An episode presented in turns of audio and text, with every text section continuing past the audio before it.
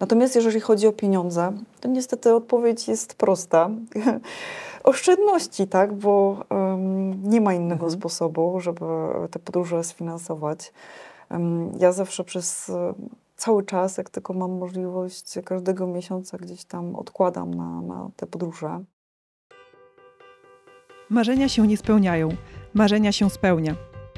W podcaście Napędzani Marzeniami rozmawiam z ludźmi, którzy udowadniają to swoim przykładem.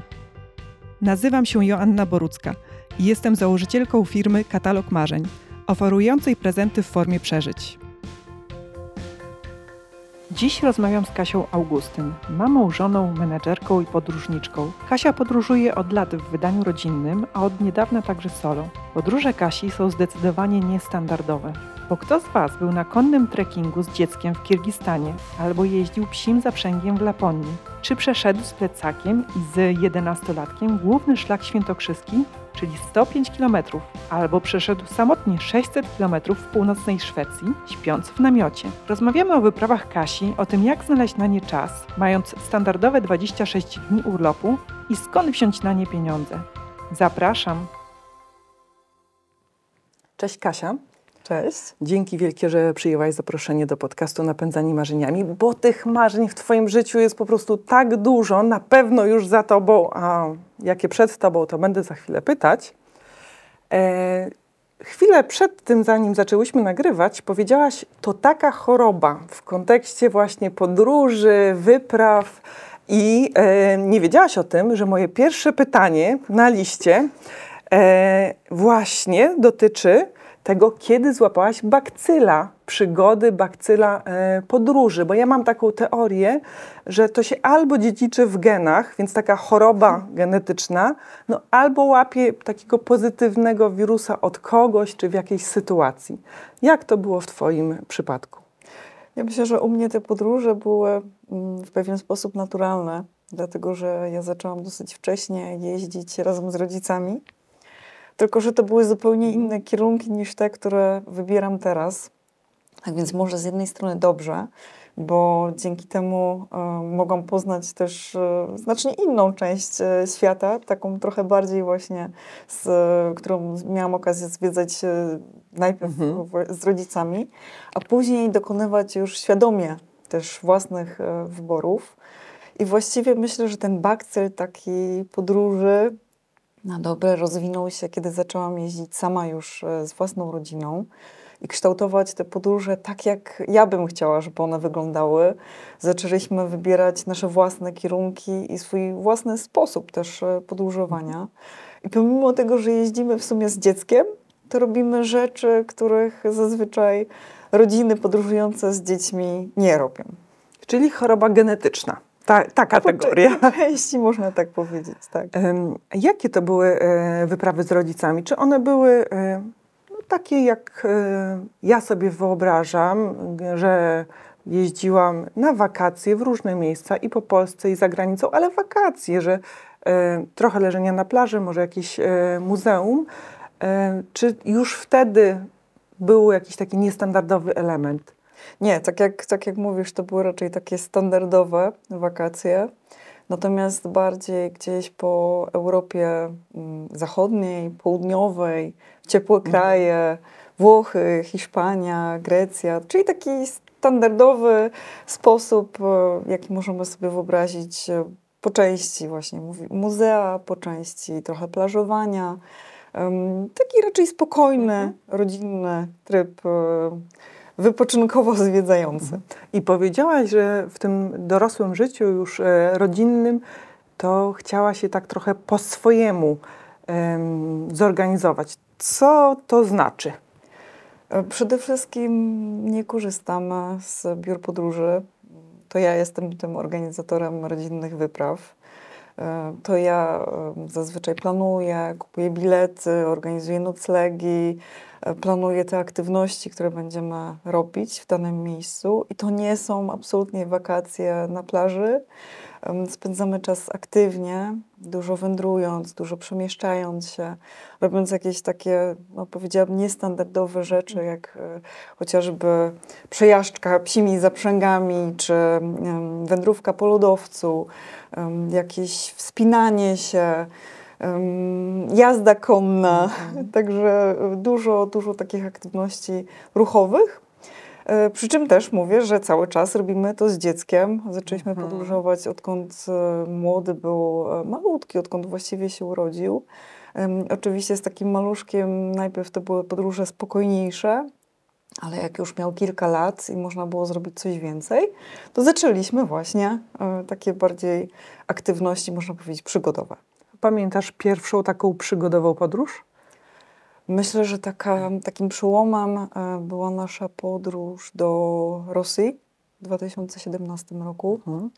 Ile To lat była- miał wtedy twój syn? Em, On miał e, 8 lat. Mhm. Także no, dosyć jeszcze niewiele, powiedziałabym. Natomiast objechaliśmy wtedy znaczną część tutaj tej Rosji em, europejskiej. Zaczęliśmy od Petersburga. E, Polecieliśmy w górę em, na Półwysep Kolski, Murmańsk, e, Teriberka, także e, znaczna część Półwyspu Kolskiego. Zahaczyliśmy o Wyspy Sołowieckie, czyli wyspy, które znamy z Mhm. książek z archipelagu Gułak. Mm, Później znaczna część Karelii. Także przez trzy tygodnie zrobiliśmy wiele tysięcy kilometrów wszystkimi możliwymi środkami transportu, również nocne pociągi, więc e, to na pewno nie było nic takiego standardowego i myślę, że z żadnym biurem podróży nie dałoby się w takim krótkim czasie tak intensywnych e, doznań zebrać, czy, czy w ogóle takiej podróży zrealizować. I to był chyba taki przełom, który pokazał nam, że da się. Naprawdę się da. I przez wiele lat po tej podróży, jak ktoś pytał naszego syna, jaką podróż wspomina tak najbardziej pozytywnie z, ze swoich e, tutaj tych podróżniczych e, młodych lat, to zawsze wspominał właśnie o tej Rosji. Mhm. E, a w którymś momencie do, do podróży, do wyjazdów em, do innych krajów i podróży po, Pols po Polsce też dołączył temat gór i wypraw długodystansowych. Pamiętasz tą pierwszą e, wyprawę, czy wyprawę w góry, czy wyprawę długodystansową i skąd w ogóle się wziął e, ten pomysł? Bo to jest inny charakter niż, e, niż podróże, nawet te podróże z takim niestandardowe, z takim niestandardowym elementem, o którym mówiłeś. Takie krótkie wypady w góry też realizowaliśmy dosyć wcześnie. Mm, Jak nasz syn miał chyba jakieś 3 lata, pierwszy raz zabraliśmy go w górę. Także- w, takim nosidle plecaku, czy już nie? Już jako trzylatek sam sobie dreptał po górach. Góry stołowe, myślę, że bardzo fajne na początek wędrówek e, z dziećmi, bo jest tam dosyć płasko, nie ma e, zbyt dużych przewyższeń, nie są wymagające. Później po tej wędrówce w górach stołowych były Bieszczady. No to już troszeczkę bardziej wymagające góry, ale to zawsze była taka typowa wędrówka rekreacyjna, krótkie, zaplanowane dystanse, zdobywanie jakiegoś szczytu po drodze. Ale też wtedy jeszcze postrzegaliśmy te góry raczej w charakterze takim turystyczno-rekreacyjnym. Natomiast wyprawy takie długodystansowe zaczęły się dopiero w pandemii. Mhm. Mieliśmy zupełnie inne plany na ten czas pandemiczny i to, co przyszło, to, to, to nas totalnie zaskoczyło, wybiło, wybiło z rytmu. I wtedy e, ja wpadłam na taki pomysł, że może pojechać właśnie e, na główny szlak świętokrzyski. Zrobiłam to z młodym, dlatego że mojemu mężowi akurat nie pasowało, był w pracy. Więc stwierdziłam, że czemu nie, spróbować zobaczyć coś nowego, tym bardziej, że wcześniej nigdy nie byliśmy w górach świętokrzyskich, a one też są raczej z taki, takimi górami mm, niezbyt wymagającymi. I wtedy mm, z synem przeszłam ten szlak w 3,5 dnia. Boże, e, powiedz mi, ile to kilometrów? To jest e, jakieś 105 kilometrów. Na trzy, czy nawet na cztery dni to Tak. jest 20-30 kilometrów tak. dziennie. Tak, plus do tego jeszcze dojazd e, w dwie strony e, po jednym dniu, bo, bo tam też e, no, mieliśmy znaczny kawałek z Poznania, żeby dojechać e, w te góry świętokrzyskie i z powrotem. Natomiast samej wędrówki faktycznie 3,5 dnia. Ja jeszcze wtedy totalnie nie miałam żadnego doświadczenia w takiej wędrówce, więc mieliśmy rzeczy, które nie były za bardzo dostosowane. E, za dużo w ogóle tych rzeczy mieliśmy. Też ta trasa była, powiem tak, niezbyt przemyślanie e, rozłożona, dlatego że zaskoczyła nas na przykład wędrówka w późnych godzinach wieczornych, kiedy było już całkowicie ciemno. A wiadomo, że z dzieckiem też idzie się zupełnie inaczej niż jak się wędruje samemu, czy jak się wędruje z kimś drugim, dorosłym. Mhm. Można inaczej ten, ten czas po prostu zaplanować. A tutaj to było takie doświadczenie, które zrzuciło nas, można powiedzieć, na głęboką wodę. Mm, I o ile mój syn stwierdził, że w kurach, kiedy idzie się w lesie, nie ma nic ciekawego, to mi się bardzo ta wędrówka spodobała. I właśnie to było początkiem kolejnych e, szlaków. Mhm. A jakie są te błędy laika, czy człowieka, który zaczyna pierwszy raz swoją przygodę z wędrówką? No przede wszystkim rzeczy, które mieliśmy, one nie były dostosowane, to nie były żadne rzeczy lekkie.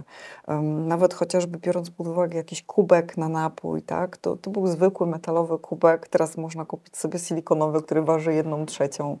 Mieliśmy zbyt dużo ubrań, których no, nie założyliśmy nawet na siebie. Nie byliśmy też przygotowani właśnie na tą wędrówkę nocną, także nie miałam żadnej czołówki ze sobą. Musiałam się posiłkować telefonem, latarką w e, telefonie. Także no, tego typu właśnie e, błędy, mhm. czy też e, buty, które miałam, się okazało, że, że były tak naprawdę za ciasne, bo jak idziesz w gorących temperaturach przez kilka dni, nawet przy takim krótkim dystansie, to ta noga jednak puchnie i, i po prostu ten but staje się za ciasny. Mhm. Także to jest coś, co też trzeba gdzieś tam uwzględnić. Um powiedz tak rocznie, to ile dni y, Jesteś, jesteście poza domem na e, różnego rodzaju wyjazdach i wyprawach. Wiesz, że nie liczyłam nigdy tego, e, dlatego że zazwyczaj to, co liczę, to są dni urlopowe, mhm. bo pracuję w korporacji na co dzień, więc mam te standardowe 26 dni urlopu.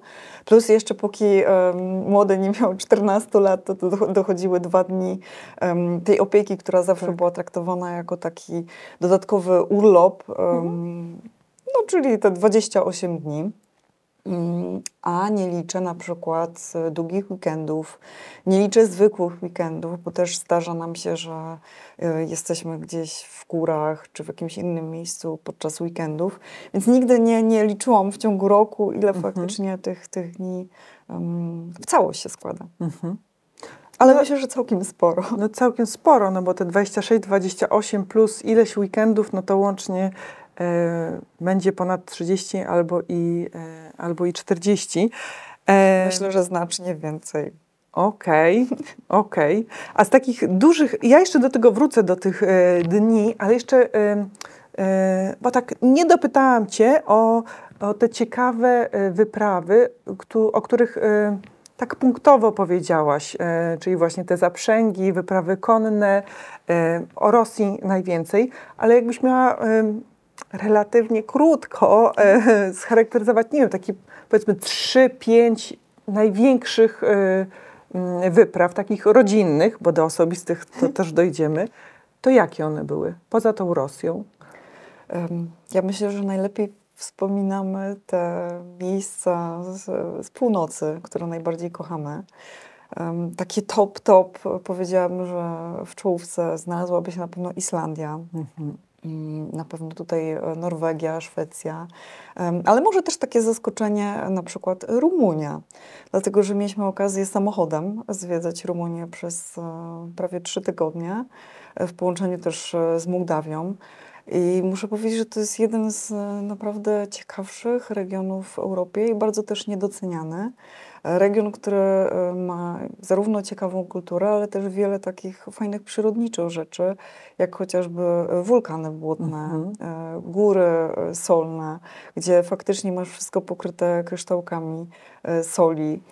Masz piękne góry, w których można spotkać niedźwiedzie, a właściwie jeżeli ktoś wróci z Rumunii i nie spotka żadnego misia, to można powiedzieć, że miał pecha. Ale to z... my niedźwiedzie mhm. spotykaliśmy w Rumunii kilkukrotnie. Ale to niektórych zachęca, a myślę, że więcej osób może przerazić właśnie taka informacja, że tam e, można spotkać niedźwiedzie. Mieliśmy taką mhm. sytuację, która nas wystraszyła. Na szczęście w pobliżu był samochód, do którego mogliśmy się wycofać. Natomiast pojechaliśmy właśnie do takiego kanionu górskiego, gdzie były piękne widoki. Zafundowaliśmy sobie krótki spacer. E, było tak pięknie, że zapomnieliśmy po prostu o, o, o tym zagrożeniu w postaci niedźwiedzi. E, no i właśnie w tym momencie przed nami, w odległości jakichś 20 metrów, e, wyrósł przed nami raczej młody osobnik, e, więc e, no tutaj można powiedzieć, że w stosunku do większego raczej nie groźny, bardziej ciekawski niż e, taki, który faktycznie mógłby albo chciałby coś nam zrobić, ale mimo wszystko powiem Ci, że spowodowało to taki paraliż mhm. zaskakujący, że nie wiedzieliśmy co zrobić, nogi po prostu jak z waty. Mm, no i faktycznie w tym momencie gdzieś tam bardziej musieliśmy się stymulować właśnie tym, tym mózgiem, tak, mhm. żeby powolutku, racjonalnie e, do tego samochodu e, dotrzeć, wycofać się i po prostu bezpiecznie gdzieś tam ruszyć e, dalej. Mhm, mhm. Ale też korzystacie z jakichś odstraszaczy? Nie, akurat wtedy nie mieliśmy nic ze sobą, zresztą nie spodziewaliśmy się takiej sytuacji, bo podczas podróży przez Rumunię wielokrotnie przy drodze na przykład e, pojawiały się niedźwiedzie, mm. dlatego że tam niestety ludzie dokarmiają zwierzęta, w związku z czym one zmieniają swoje naturalne nawyki i faktycznie do tych ludzi podchodzą, no, co też powoduje, że, że potem faktycznie mogą się stać agresywne, bo oczekują, że człowiek mhm. będzie je, je dokarmiał. Natomiast e, no, nie zdawaliśmy sobie sprawy z tego, że gdzieś w naturze y, całkowicie, po prostu będąc poza tymi skupiskami ludzkimi, faktycznie do takiej niespodzianki, mhm. takiego spotkania może dojść. Niestandardowe kierunki, tych dni kilkadziesiąt e, w roku, e, pracujesz na etacie, no właśnie, jesteś e, mamą, prowadzisz dom. Jak ty to czasowo wszystko ogarniasz? No niestety doba nie jest e, z gumy. Jest to um, czasami okupione właśnie takim, można powiedzieć, osobistym e, kosztem. I też um, to, co zauważam, no to nie zawsze jest taka równowaga pomiędzy wszystkimi tymi aspektami e, w życiu, dlatego że czasami jest bardziej gdzieś um, takie skupienie na pracy, bo wiadomo, że czasami akurat ta praca tego wymaga, czasami na tych aspektach rodzinnych. I nie zawsze też jest czas na przykład na znajomych, czy gdzieś na, na swoje jakieś takie własne rzeczy. A czasem właśnie gdzieś tam całkowite poświęcenie na, na, na tą podróż. Więc kiedy jesteśmy w drodze, to jesteśmy autentycznie tylko i wyłącznie w drodze i tylko um, ze sobą. Ale no wiadomo, że to też e, powoduje, że czasem jestem bardzo zmęczona, ale z drugiej mhm. strony szczęśliwa, jeżeli uda mi się pogodzić te wszystkie aspekty. A masz jakieś takie wypracowane, no przychodzi mi to angielskie słowo do głowy, life hacki, czy jakieś takie sposoby, że no dobra, wybieracie y, kolejny kierunek, że to jest Rumunia i teraz jak tą Rumunię zaplanować, żeby to no, był fajny wyjazd, no ale żeby... Nie spędzić 40 e, godzin nad planowaniem wyjazdu tygodniowego przykładowo. Ja myślę, że te 40 godzin. To trzeba spędzić? To trzeba, to trzeba tak czy tak spędzić. Chociaż e, z czasem to przychodzi dużo łatwiej. Um, ja mogę teraz powiedzieć, że po tylu latach już organizowania wyjazdów mam w jednym paluszku obcykane wszystkie możliwe programy i aplikacje do podróżowania a jest ich naprawdę tyle i tak ułatwiają organizację tych podróży, że to jest wręcz e, zaskakujące, bo w bardzo szybkim czasie możesz e, znaleźć e, sposób na to, żeby mhm. dostać się z jednego miejsca do drugiego żeby znaleźć najtańsze bilety, szybko ogarnąć noclegi i właściwie to, co jest tym takim aspektem zabierającym najwięcej czasu, to jest faktycznie organizacja tego czasu już e, na miejscu, będąc w mhm. danym kraju, żeby wyszukać, co tak naprawdę nas interesuje, co jest takiego może niestandardowego poza tymi typowymi atrakcjami turystycznymi i w jaki sposób ja to znajduję. Przede wszystkim cały czas dużo czytam, czy fora, czy na przykład uwielbiam reportaże podróżnicze. Zazwyczaj to są książki na temat kierunków, które, które najbardziej mnie interesują, ale im bardziej to zgłębiam, to tym więcej tych rzeczy się pojawia, które bym chciała w danym miejscu zobaczyć czy, czy poznać. E, chyba na Twoim blogu jest taki wpis o e, aplikacjach, Tak. prawda? E, podróżniczych. To podlinkujemy go Mhm. w tej rozmowie, żeby mogli widzowie, słuchacze skorzystać. No dobra, czyli te aplikacje, czytanie, wyszukiwanie tych niestandardowych miejsc. Też muszę Mhm. powiedzieć, że mam taką mapkę u siebie e, na goglach, e, swoją oczywiście. I zawsze jak e, widzę jakieś fajne zdjęcie, jakiś fajny wpis, czy, czy na Facebooku, na Instagramie, Mhm. u znajomych albo i u obcych, i to miejsce gdzieś przykuje moją uwagę, to na tej mojej mapce zawsze pojawia się pineska. Tych Mhm. pinesek już nie wiem ile jest, myślę, że więcej niż kilkaset. Także jak wybieramy się w jakiś nowy kierunek, e, to odpalam Mhm. po prostu tą moją mapkę i w znacznej mierze mam już ten plan po części e, gotowy i do tego po prostu dochodzą dodatkowe rzeczy. A wiesz, że ja też tak robię, że e, bo na Google można robić osobne listy, to chyba Tak, tak się nazywa i właśnie mam, jak gdzieś jadę, to tworzę sobie listę i zaznaczam nawet takie miejsca jak nie wiem, kawiarnie czy restauracje, e, że potem jak ktoś zapyta albo następnym razem będę jechać, to jest do czego wrócić i też mam taką listę właśnie miejsca, w które chciałabym pojechać. Także e, podpisuję się e, pod tym Oszczędzę pomysłem. czas. Tak. No dobra, to jest to czas. Zapytałam Cię o czas, bo myślę, że taką jedną z najczęstszych em, blokad, e, które powodują, że no, przychodzi nam nawet do głowy, że chciałabym tak podróżować, wybierać się tu i tam, ale no, nie mam czasu. E, To jest pierwsza blokada, a druga to jest skąd na to wszystko wziąć pieniądze. No i jak ty sobie tutaj y, z tym aspektem ym, organizacji radzisz? Wiesz co, jeżeli chodzi o czas, no to tak jak powiedziałam, to są Mhm. te standardowe e, dni urlopowe. I tu faktycznie ja e, pod koniec danego roku e, siadam i planuję już praktycznie cały następny rok.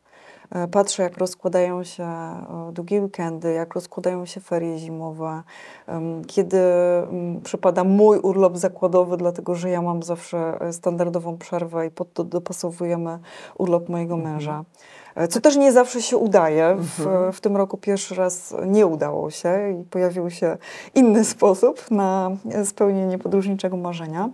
Ale zawsze z góry właśnie mam zaplanowany ten cały kolejny rok. Wiem, ile tych dni urlopowych em, mi zostaje. I w związku z tym też wiem, na ile mogę sobie pozwolić, tak? Plus do tego jeszcze dochodzą takie wyjazdy nieplanowane, spontaniczne, właśnie około weekendowe, e, kiedy już nie potrzebuję pokrywać tych e, dni urlopem. Natomiast te główne wyjazdy zawsze mam poplanowane dużo, dużo wcześniej. Natomiast jeżeli chodzi o pieniądze, to niestety odpowiedź jest prosta.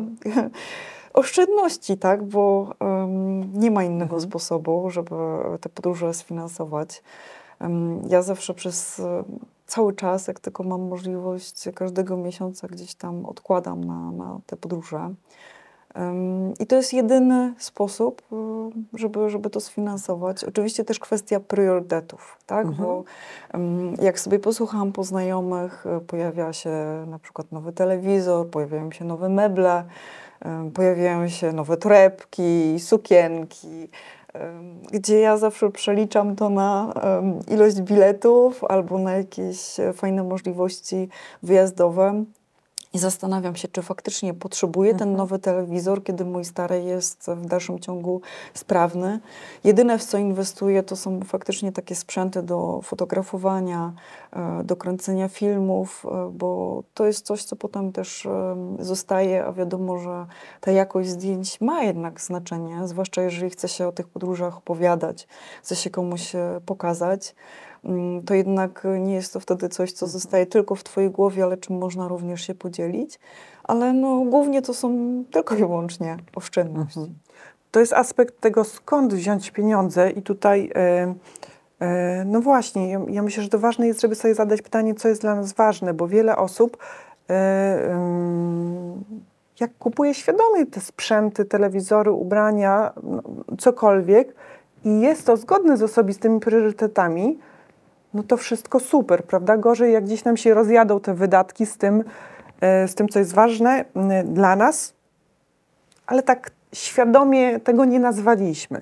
Ale faktycznie mhm. później pojawia się to pytanie w głowach, e, dlaczego mnie nie stać, a mhm. ją na przykład stać. I no skąd no ma te pieniądze, skąd ma ten czas. Tak. Ale też na przykład jeżeli chodzi o podróże i o ten aspekt właśnie pieniędzy, dla nas na przykład nie ma, nie jest istotne w jakim hotelu powiedzmy będziemy spać, mhm. tak, bo zdarzyło nam się spać w różnych warunkach.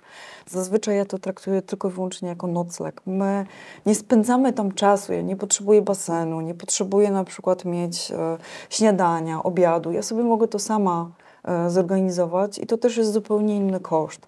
My jak wyjeżdżamy też nie chodzimy po jakichś e, kawiarniach, tak, bo um, to też są dodatkowe mhm. pieniądze. E, wypicie gdzieś za granicą kawy, zjedzenie ciastka. Czy faktycznie potrzebujemy to razy oczywiście trzy, to są znowu jakieś mhm. kolejne pieniądze, które można wydać na coś innego. No dokładnie, tak, bo jeden aspekt to skąd wziąć te pieniądze, a drugi ile my faktycznie potrzebujemy. I tutaj też jest szereg y, mm, decyzji, które y, możemy świadomie podjąć i no i na ich podstawie wydać mniej albo więcej, wydać na, y, więcej na hotel albo więcej na te psie zaprzęgi czy skuter śnieżny. Tak. tak. Um, Okej. Okay. Um, zasygnalizowałaś e, e, kolejne tu pytanie, do którego teraz e, chcę przejść, czyli o wyprawy solo, bo do niedawna no to twoje wyjazdy były waszymi wyjazdami, tak? Czy całą rodziną, czy ewentualnie w podgrupach, ale we dwójkę. Tak. A w tym roku, dobrze, tak? tak dobrze w rozumiem. W tym roku pierwszy raz pojawiła się duża wyprawa solo. Jak do tego doszło? To już e, troszeczkę nawiązałyśmy wcześniej. Pierwszy raz e, w tym roku nie udało nam się zgrać urlopów. Mm. Mieliśmy totalny rozjazd, jeżeli chodzi o mój urlop, e, bo ja mam zawsze standardową przerwę w zakładzie i właściwie to jest ten główny czas, kiedy wyjeżdżamy. Natomiast no, mój mąż nie mógł dopasować wyjątkowo swojego urlopu do mojego czasu e, urlopowego. I dodatkowo jeszcze pech chciał, że w tym samym czasie młody miał obóz sportowy, na który jeździł co roku, odkąd skończył szósty rok e, życia, bo on trenuje dodatkowo sztuki walki. I to było dla niego ważne, żeby mhm. pojechać na ten obóz. Także totalny rozjazd. Mogłaś się obrazić na świat. I początkowo tak było. Początkowo oczywiście mm, czułam straszną złość i taką niesprawiedliwość, że dlaczego to się stało, um, co ja mogę zrobić w tej mhm. sytuacji. No właściwie nie było za bardzo wyjścia. Mm, jedyne, co mogłam zrobić, no to e, gdzieś e, tą całą sytuację przeboleć, powiedzieć sobie, że no przecież nic takiego się nie stało, bo w życiu są gorsze rzeczy niż um, brak wspólnego wyjazdu um, w czasie lata, tak. Ale później też zastanawiałam się, co ja mogę zrobić osobiście z taką sytuacją, dlatego że ja chciałam gdzieś ruszyć. To był też taki moment, kiedy czułam, że potrzebowałam takiej przerwy od wszystkiego, e, potrzebowałam oddechu. I wymyśliłam sobie, że mogłabym przecież pojechać sama. Ja wtedy jeszcze na początku nie wiedziałam, czy to będzie właśnie ten szlak, który mhm. sobie wymyśliłam. E, na początku po prostu próbowałam się zmierzyć z tą myślą, e, czy chciałabym, czy mogłabym przede wszystkim zrobić to sama. I e, właściwie nawet nie chodziło o taki strach, że, mm, że ja się boję mhm. gdzieś ruszyć się sama, tylko e, chodziło o tą myśl, co mm, powie moja rodzina na to, co powie moje otoczenie, mm, czy będzie tu jakiś taki e, zgrzyt i w ogóle jak to by miało wyglądać. I później gdzieś tam zaczęliśmy na ten temat rozmawiać. Co ja, ja powiedziałam, że chciałabym właśnie gdzieś, gdzieś ruszyć sama, bo mam taką potrzebę po prostu, żeby w tym momencie trochę zadbać o siebie mhm. bardziej, złapać ten oddech, że to mi pomoże w, w, tym aspekcie takim zawodowym i też e, spokojniejsza będę później w, w domu. E, I moja rodzina powiedziała: OK, no jeżeli chcesz, no to, to, to jedź. E, później jeszcze jak e, doszła do tego właśnie ta informacja, że to będzie ten szlak, to mój mąż stwierdził, ok, na własną odpowiedzialność. Ja mówię, no dobrze. To budujemy napięcie, tak? bo na razie jeszcze nie wiadomo o jakim szlaku mówimy. Mhm. Um, tak, na początku ja nie wiedziałam, że to będzie właśnie ten szlak w północnej Szwecji. Rozważałam różne możliwości, czy Polska, czy Wolga, mhm. gdzieś, gdzieś coś, co będzie za granicą. I później właśnie cały czas wracała do mnie myśl, że to mógłby być Kungsleden, czyli ten szlak, na którym my już byliśmy w 2019 roku. Tylko my robiliśmy parę kilometrów tego szlaku zimą, a ja chciałam go od tamtej pory mhm. przejść latem. I właściwie to, co było takim punktem przełomowym E, dlaczego zdecydowałam się, że wruszę na ten szlak? To była myśl, która mnie uderzyła, że jeżeli ja tego nie zrobię teraz, kiedy faktycznie jest ten czas, mam jakby to przyzwolenie ze strony rodziny, e, żeby po prostu ten, na ten szlak pójść, to, e, to się nie wydarzy chyba nigdy, dlatego że pomimo, że mój mąż uwielbia ze mną chodzić po górach, to on nie jest namiotowy. I wiedziałam, że on ze mną raczej nie będzie chciał przejść tego szlaku śpiąc cały czas w namiotach w namiocie. A nie ma też tam możliwości, żeby spać cały czas w górskich e, chatkach. Mhm. Zresztą no, to też jest ogromny koszt. Bo to jest 600 mm. kilometrów, połowa z tego szlaku... 460 w sumie ma sam szlak. Te okay. dodatkowe mhm. kilometry wynikały z tego, że ja z tego szlaku schodziłam, robiłam jeszcze dodatkowe szczyty, um, kilometry gdzieś takie wokół mhm. komina. Natomiast no mówię, to, co mnie uderzyło, to po pierwsze, że nie znajdę partnera, mhm. mój mąż nie, nie zrobi tego ze mną. Jeżeli nie zrobię tego sama, to ja tego nigdy nie zrobię. Nie będzie lepszego momentu, nie będzie um, momentu, w którym ja będę miała więcej czasu, więcej pieniędzy, będę miała towarzysza.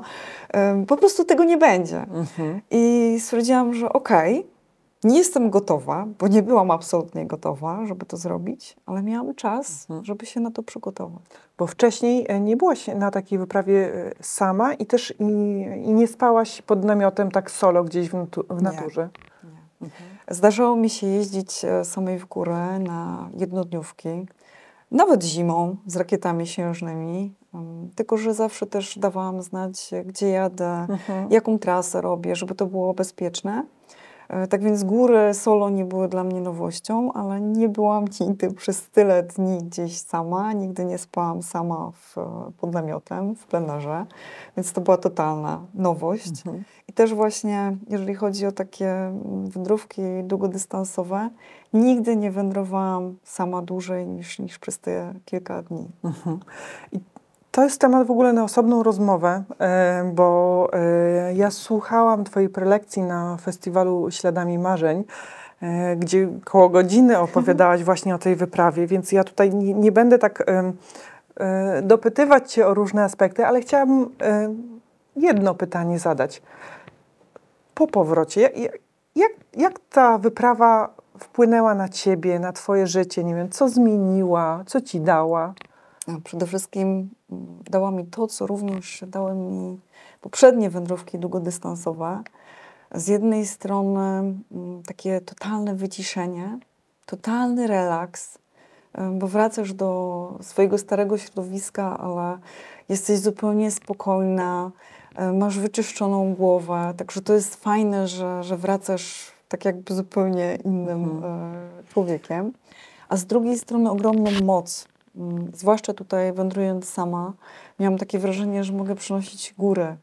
E, poradziłam sobie z różnymi trudnościami. E, zrobiłam coś, co wydawało się po części niemożliwe, kiedy pomyślałam sobie o tym wszystkim. Oczywiście wierzyłam od początku w to, że, że mi się uda, ale no, są różne rzeczy, które um, nie mhm. są po prostu do, do zaplanowania, czy na które też nie masz wpływu. E, bo może się wydarzyć absolutnie wszystko podczas takiej wyprawy. I to też właśnie spowodowało, że, że czułam taką ogromną satysfakcję, ogromną moc. Mhm. E, I opowiadasz o tym. Opowiadasz o tym na blogu, e, w mediach społecznościowych, na różnego rodzaju prelekcjach. Ja tak wyczuwam w tym, co robisz, pewnego rodzaju misję. Nie wiem, czy ja sobie tutaj dorabiam, E, teorie do tego, co się dzieje, ale tak, takie mam wrażenie, że podróżujesz dla siebie i dla, po części dla innych. Nie wiem, czy ja dobrze mówię. Czy... Wiesz co, myślę, że coś w tym mhm. jest, tak, że, że mm, w pewnym momencie to stało się swego rodzaju misją, dzielenie się tymi podróżami z innymi, przede wszystkim e, z ludźmi, którzy mają swoje rodziny, żeby pokazać, że można mhm. robić z dzieckiem fajne rzeczy, coś więcej niż właśnie wyjazd z biurem, podróże na plaży i siedzenie w hotelu nad basenem, nie korzystając w ogóle jakby z tych dobrodziejstw, które mamy dookoła, nie eksplorując otoczenia, czy nie poznając e, kultury kraju, w którym się znajdujemy. A z drugiej strony mm, mogę powiedzieć, że moją taką drugą misją jest też e, dzielenie się z kobietami e, takimi rzeczami po to, żeby podbudować dziewczyny, że też mogą że niekoniecznie trzeba czekać, aż e, ten e, nasz mężczyzna ruszy z nami gdzieś, że chociażby góry nie są wcale e, straszne, że można też wyjechać gdzieś w jakieś miejsce i, i nic absolutnie takiego się nie mhm. dzieje złego i wcale nie trzeba mm, się tego bać, nie trzeba być przerażonym bo kobiety w outdoorze też mogą zrobić wiele, wiele fajnych rzeczy. Mhm. No i potem to się przekłada na tą moc w codziennym życiu, tak? E, to, o czym powiedziałaś i ten spokój, który dzisiaj, no tyle bodźców przyjmujemy na co dzień, że w którymś momencie, no jest potrzebny taki no, taki reset, restart tak. i te wyprawy dają, dają właśnie taki efekt. I wiesz co, i tutaj mówiłam Ci przed rozmową, że mam takie niestandardowe pytanie do Ciebie. To jest ten moment, bo właśnie mówisz o kobietach, a, a mnie to tak y, zachwyca, bym powiedziała, że y, na zdjęciach z różnych wypraw Ty masz cudowny makijaż. E, I właśnie i, i taki kolorowy ten makijaż też, więc to jest taki no, dodatkowy dla mnie element mm, kobiecości w tych wyprawach, tak? Bo e, myślę, że może być takie e, gdzieś tam stereotyp, że, mm, że to nie jest takie, że to dla facetów, o, te wyprawy. A, a no właśnie ty z tym kolorowym makijażem, e, mm, no mnie to urzeka. I, I, myślę, że to nie jest takie standardowe. Ja nie wiem, czy to jest pytanie, czy, to, czy ty chcesz jakoś to skomentować. E, no może to jest taki element faktycznie kobiecości. Mm, ja na przykład nie robię tego, co, co zazwyczaj pewnie niektóre podróżujące dziewczyny robią. Nie biorę ze sobą pięknych sukienek, nie, nie fotografuję się w jakichś e, właśnie takich super miejscach, w kreacjach, można powiedzieć, balowych. Ale to z takiego praktycznego punktu widzenia, dlatego że my zawsze zabieramy ze sobą jak najmniej bagażu. Często to jest mhm. tylko i wyłącznie bagaż podręczny, także wiesz co, jak ja lecę na przykład na jakiś weekend przedłużony, E, to zazwyczaj mam tylko ten najmniejszy bagaż podręczny, żeby już nie dopłacać e, e, kolejnych pieniędzy za, za większy bagaż. I tak po prostu się nauczyliśmy. Jak lecimy w dłuższą podróż, to mamy już ten większy taki trochę bagaż, ale też zawsze wszystko to, co jesteśmy w stanie udźwignąć na własnych plecach. No i po prostu nie ma miejsca mhm. wtedy na takie zbędne y, rzeczy. Więc może faktycznie ten, ten makijaż to jest taki element y, jedyny mhm. chyba kobiecości y, przy tych butach trekkingowych, jakichś takich ciuchach sportowych, który no, powoduje, że wyglądam trochę inaczej niż moi mhm. panowie. Mhm. E, a wiesz co, teraz ty wspomniałaś e, o tym bagażu podręcznym. Zapytam cię o taką prywatę trochę, bo też tak staram się robić, no ale na jakieś wjazdy ja lubię mieć ze sobą scyzoryk. No i w tym podręczny, e, w podręcznym bagażu nie, nie da rady. To nie, nie wiem, czy... Tak co wtedy? Czy nie wiem, kupujesz na miejscu, czy bez tego scyzoryka ja, da się ja odejść? Bez, ja bez, bez. scyzoryka. Okej, okej. Okay. Czyli muszę się na, nauczyć, tak? E, bez jakichś takich... E, scyzoryk mówię jako hasło, bo mhm. taki, nie wiem, multitool, no co, coś, tak, co mi tam tak. się przydaje. To już niestety trzeba w tym bagażu e, nadać. Tak. Ale no to też nie wyklucza, że e, masz bagaż znacznie mniejszy, taki, który no tak. dźwigasz na własnych plecach. Tak, dokładnie. E, w Twoich wpisach na, e, w mediach społecznościowych e, widziałam, że masz bucket listę, listę marzeń.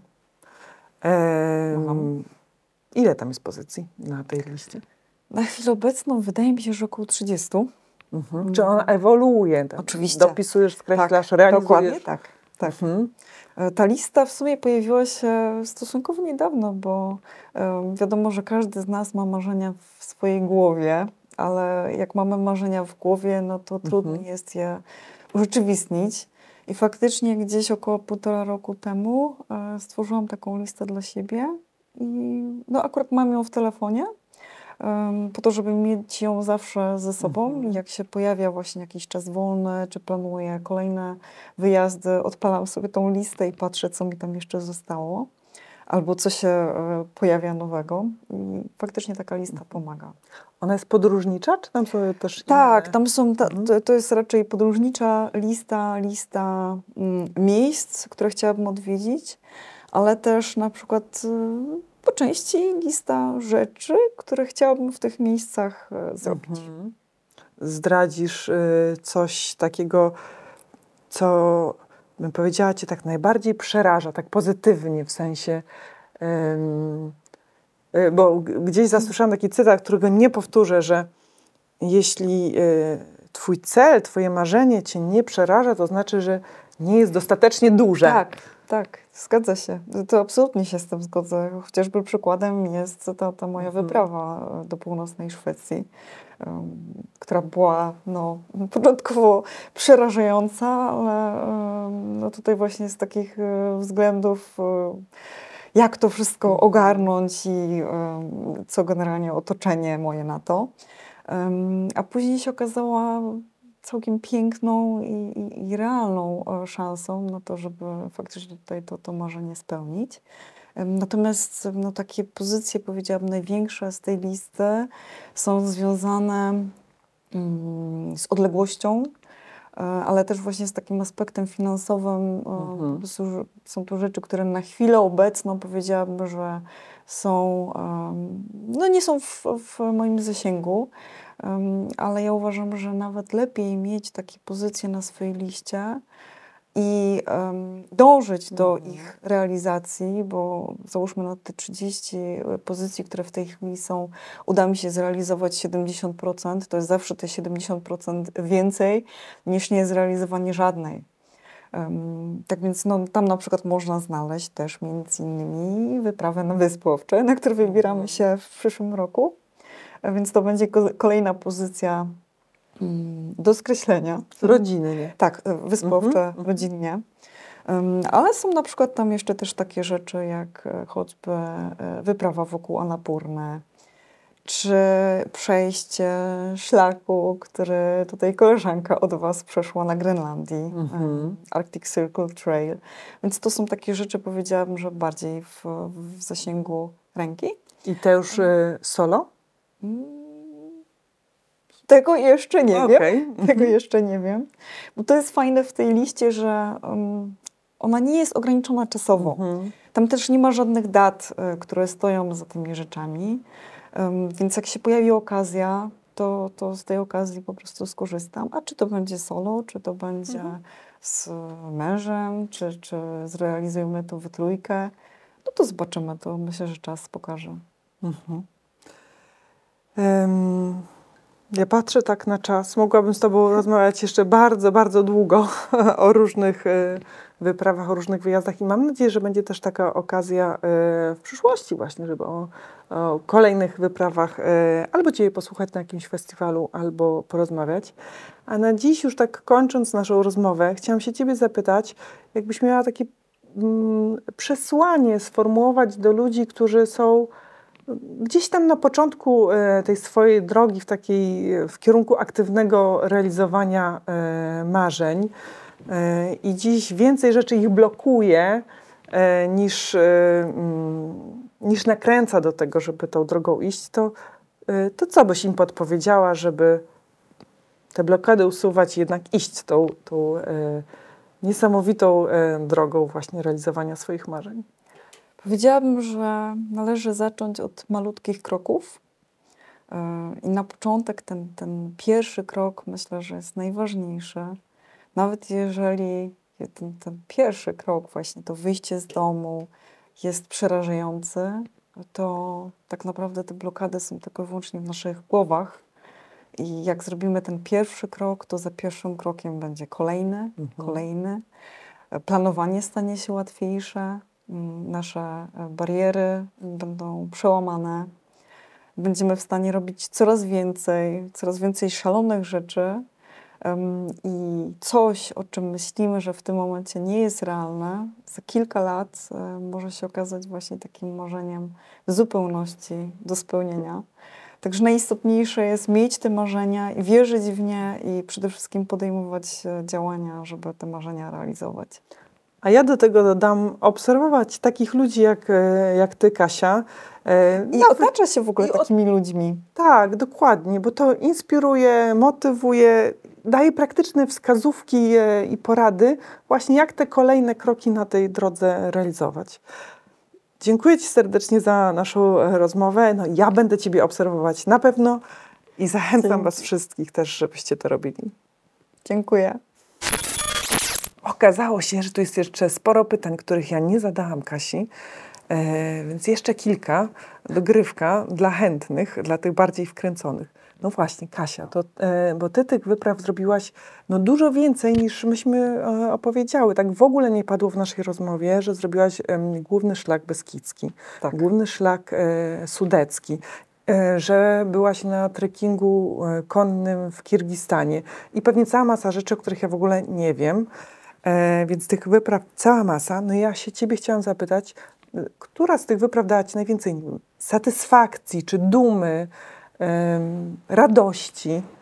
Ja myślę, że mimo wszystko ta ostatnia, e, mhm. E, dlatego że to była cała taka ścieżka, można powiedzieć, wykorzystanie wcześniejszych doświadczeń, właśnie tych z głównego szlaku beskidzkiego, głównego szlaku sudeckiego, zdobywania korony, tych wszystkich moich górskich doświadczeń. No właśnie, zdoby, Też, e, zdobycie korony gór Polski, tak. tak i też przełamywanie takich właśnie wcześniejszych barier. Bo to w ogóle o czym chyba ja za bardzo się nie chwalę, bo, no bo też nie ma, nie ma czym, ale niektórzy wiedzą. Wiesz, ja mam lęk wysokości. A mimo wszystko mhm. chodzę po górach, mimo wszystko byłam w takich miejscach, które wymagały ode mnie przełamania właśnie tego lęku wysokości. I e, tutaj też właśnie w trakcie tego Kungsleden, na przykład zdobywanie Kebnekaise, najwyższego szczytu e, Szwecji, całej strefy arktycznej, właśnie całej Laponii, to też było połączenie jakby właśnie tych wcześniejszych doświadczeń i, i po części przełamanie mhm. takich barier. To, to była najbardziej chyba wymagająca właśnie wyprawa, jaką zrealizowałam do tej pory. Mm przede wszystkim też, gdzie musiałam sama odpowiadać e, za siebie, gdzie sama musiałam siebie motywować, bo nie było tej drugiej osoby, która byłaby obok i szła ramię w ramię. Więc tej motywacji takiej musiałam szukać w sobie. E, więc e, tak myślę, że właśnie ta, mhm. ta wyprawa dała mi najwięcej satysfakcji, aczkolwiek uwielbiam nasze rodzinne też wyprawy, bo na początku, kiedy zaczynam planować, e, wydaje się, że jest wiele trudności przed nami, a później się okazuje, że, że robimy tak fantastyczne rzeczy, będąc e, gdzieś na miejscu i za każdym razem czegoś nowego się uczymy. Mhm. Na przykład będąc na Islandii, pierwszy raz e, chodziliśmy w rakach. Będąc w Kirgistanie z kolei w czasie naszych konnych trekkingów, to mój mąż pierwszy raz siedział w siodle. Tak więc zawsze to jest coś, coś takiego nowego, budującego i zupełnie nowe doświadczenia. I tutaj też dużo rozmawiałyśmy o wartościach w życiu. E, dla mnie ważniejsze są e, doświadczenia, przeżycia, niż e, te wszystkie dobra materialne, które nas otaczają na co mhm. dzień. Wspomniałaś o tym lęku wysokości. Czy masz tak, że identyfikujesz w sobie, dobra, boję się czegoś i decydujesz się zrobić coś, co ma ten lęk w tobie e, zweryfikować, zniwelować. No właśnie tak jest. Z tym mhm. lękiem wysokości, um, ja już go mam od wiele lat, natomiast nie chciałam, żeby to było coś, co mnie ogranicza. I pamiętam początki, um, ja świadomie poszłam z moim mhm. dzieckiem na park linowy. Zaczynałam od trasy najniższej, potem weszłam na trasę średnią, ale to też nie było tak, że ja od razu e, byłam w stanie tam wejść. To, to było wiele frustracji, e, kiedy mm, mój syn e, faktycznie sobie z tą trasą radził, a ja stałam na dole i obserwowałam, jak, jak on jest u góry i nie byłam w stanie tego kroku naprzód mhm. zrobić. Byłam cała sparaliżowana. Natomiast zależało mi na tym, żeby nie było takiej rzeczy, która mnie ogranicza. Ja wiedziałam zawsze, że chciałabym chodzić po górach, chciałabym robić więcej i um, świadomie um, eksponowałam się na tą mhm. rzecz, której najbardziej się boję. I takimi właśnie malutkimi krokami szłam do przodu. Tak więc uważam, że to jest bardzo ważne, żeby starać się, pomimo tego, że się boimy, faktycznie um, takie kroki podejmować i nie pozwolić tym lękom nas e, pochłonąć. Mhm. To bardzo się cieszę, że dogrywamy ten kawałek naszej rozmowy, bo to ważne słowa padają. E, ja, ja też tak staram się robić, ale ja to odkryłam niedawno, że, e, że, że tak warto. Kiedyś e, myślę, że może opowiem. A wiesz co, chciałam cię, się Ciebie jeszcze zapytać o takie mm, mm, podpowiedzi, jak sprawić, żeby dzieci chciały z nami jeździć, robić te fajne rzeczy. Wiem, że nie wszystko zawsze się udaje, ale przynajmniej można zwiększyć nasze szanse na to, żeby e, tak aktywizować dzieci, no w szczególności w tych dzisiejszych e, no, trudnych czasach, gdzie mamy dużą konkurencję w postaci Telefonu. różnego rodzaju sprzętów. Tak. Ja myślę, że w ogóle takie aktywności ruchowe, jak odpowiednio mm, dzieciaki zachęcimy, one są ciekawe, bo kto by nie chciał na przykład jechać sobie skuterem śnieżnym, tak? Czy kto by nie chciał um, wejść sobie na jakąś ściankę lodową, tylko właśnie zależy, w jaki sposób my to przedstawimy, w jaki sposób my się też sami zaangażujemy. I e, tu myślę, że jako rodzice e, szczególnie jesteśmy obserwowani przez nasze dzieci, więc jeżeli nie jesteśmy konsekwentni w tym, co my robimy e, i sami tego nie chcemy, no to trudno zachęcić dzieci, żeby poszły naszymi śladami. Mhm. Czyli własny przykład. Tak, jak najbardziej. Ja do tego dokładam jeszcze, żeby zaczynać tak wcześnie, jak się da, bo myślę, że im trudniej, tym bardziej dzieci gdzieś tam mają w głowach. Mają e, swoje przyzwyczajenia później też, także Dokładnie. faktycznie trudno jest e, to odmienić. Z takich ważnych pytań, które miałam tutaj na liście i w tej naszej głównej rozmowie ich e, nie zadałam, to jest jeszcze taki aspekt radzenia sobie z krytyką, ocenami otoczenia, które no, mamy wielkie szczęście, jeśli jest wspierające. I nie mówię tu o rodzinie, ale nawet o takim mhm. szerszym otoczeniu. A mm, no, jednak często nie bywa wspierające. I, no i jak, co ty tutaj powiesz na ten temat? Um, wiesz co, ten brak mhm. wsparcia podzieliłabym jakby na dwa aspekty. Bo z jednej strony brak wsparcia może wynikać e, z troski, tak jak na przykład mhm. jest to w przypadku rodziców, ja, e, kiedy ruszałam na tą wyprawę do Szwecji, e, dzieliłam się, można powiedzieć, namiastkami tego, co będzie mnie czekało, bo wiedziałam, że moja mama bardzo się martwi, bardzo się boi, więc tak naprawdę jak ta wyprawa całościowo wyglądała, e, dowiedziała się dopiero już po fakcie. Mhm bo nie wiedziała na przykład tego, że będę musiała przekraczać e, jeziora, sama tam wiosłować, ile to będzie kilometrów.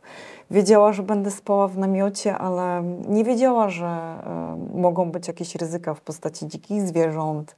Tak więc starałam się nie pokazywać od razu całego tego e, obrazu e, tej, tej mhm. wyprawy, która mnie czeka. Tak więc to jest ta kwestia właśnie rodziny i, i kwestia właśnie dbania bardziej o, o, bezpieczeństwo, o to, żeby nic nie stało temu dziecku, które mimo wszystko już, jest już e, dorosłe. A drugi aspekt to jest taki faktycznie brak wsparcia wynikający z braku zrozumienia um, czy marzeń, czy potrzeb, um, traktowania tego jako jakąś e, fanaberię, E, czy nawet gdzieś kwestia zrozumienia mojej sytuacji jako kobiety przez mhm. moich męskich e, kolegów. Ja pracuję w takiej branży, gdzie faktycznie mam dużo e, styku z mężczyznami, bo to jest po prostu branża motoryzacyjna. Więc e, faktycznie spotkałam się z czymś takim, że um, ojeju, e, baba sama w dziczy, z ciężkim plecakiem, kilkanaście kilogramów. Gdzie ty kobieto chcesz e, robić 30 kilometrów? Sama będziesz wiosłowała i całe jedzenie będziesz miała ze sobą? I nie dasz I jeszcze, rady. i jeszcze w ogóle w em, 17 dni chcesz przejść ten szlak i jeszcze gdzieś schodzić poza ten szlak? No nie, wiesz co, to, to, to odpuść sobie. E, I we mnie to powodowało bardziej takie um, poirytowanie niż faktycznie e, racjonalne, e, racjonalną próbę zrozumienia tych, tych komentarzy. Więc e, jedyny sposób to jest po prostu zignorowanie tego typu wypowiedzi i koncentracji na tym, co dla ciebie jest istotne. Mhm. I w tym momencie po prostu realizacji tych, tych planów, tak? Bo to absolutnie nie miało żadnego uzasadnienia albo pytania, które nie wnoszą nic tak naprawdę, czy się nie boisz. Mhm. No w pewien sposób tak, bo każdy z nas czegoś się boi. Tylko pytanie, co z tym lękiem zrobimy? A jeżeli słyszysz takie pytanie już po raz setny, to znowu pojawia się bardziej irytacja niż em, jakaś e, klapka, która powiedzmy otwiera się u ciebie w głowie i mówi, może faktycznie tu jeszcze muszę o coś zadbać. No bo jeżeli mm, podejmuję kroki do tego, żeby się przygotować, żeby e, mieć pod kontrolą absolutnie wszystko, co, co mogę mieć, żeby zadbać o ten aspekt e, fizyczności, Mhm. żeby być gotową, no to co ja mogę więcej zrobić? Czy mam w tym momencie powiedzieć, okej, koniec, y, dobra, nie jadę, no bo przecież tak się boję, że, że nie jadę. Mhm. Em, nie, to, to, to po prostu jest mimo wszystko walka o, o to swoje marzenie. Mhm. Czyli trzeba się mentalnie przygotować, że krytyka będzie i ją odstawić Dokładnie na tak. bok i koncentrować się na tym pierwszym kroku i znowu pierwszym i pierwszym, czyli innymi słowy też kolejnym, kolejnym, kolejnym, który nas przybliży do realizacji e, Dokładnie tak. marzenia. Walczmy o marzenia. Dzięki wielkie raz jeszcze i do zobaczenia. Dzięki. I do zobaczenia, oczywiście. Ja już po samej rozmowie z Kasią czuję, że mogę więcej niż mi się wcześniej wydawało. Wyobrażam sobie, że po zrobieniu czegoś, co wcześniej mnie przerażało, na przykład samotnym przejściu 600 km w dużej części poza kołem podbiegunowym, poczucie pewności siebie, własnej siły i możliwości rośnie niebotycznie. Jestem przekonana, że warto nieustająco podwyższać sobie poprzeczkę, bo przekraczanie swoich granic i strefy komfortu to sposób na rozwój i doświadczanie satysfakcji z życia. Jeśli myślisz podobnie, daj znać w komentarzu w mediach społecznościowych napędzanych marzeniami. A ja już wkrótce zapraszam Cię na kolejną rozmowę o marzeniach.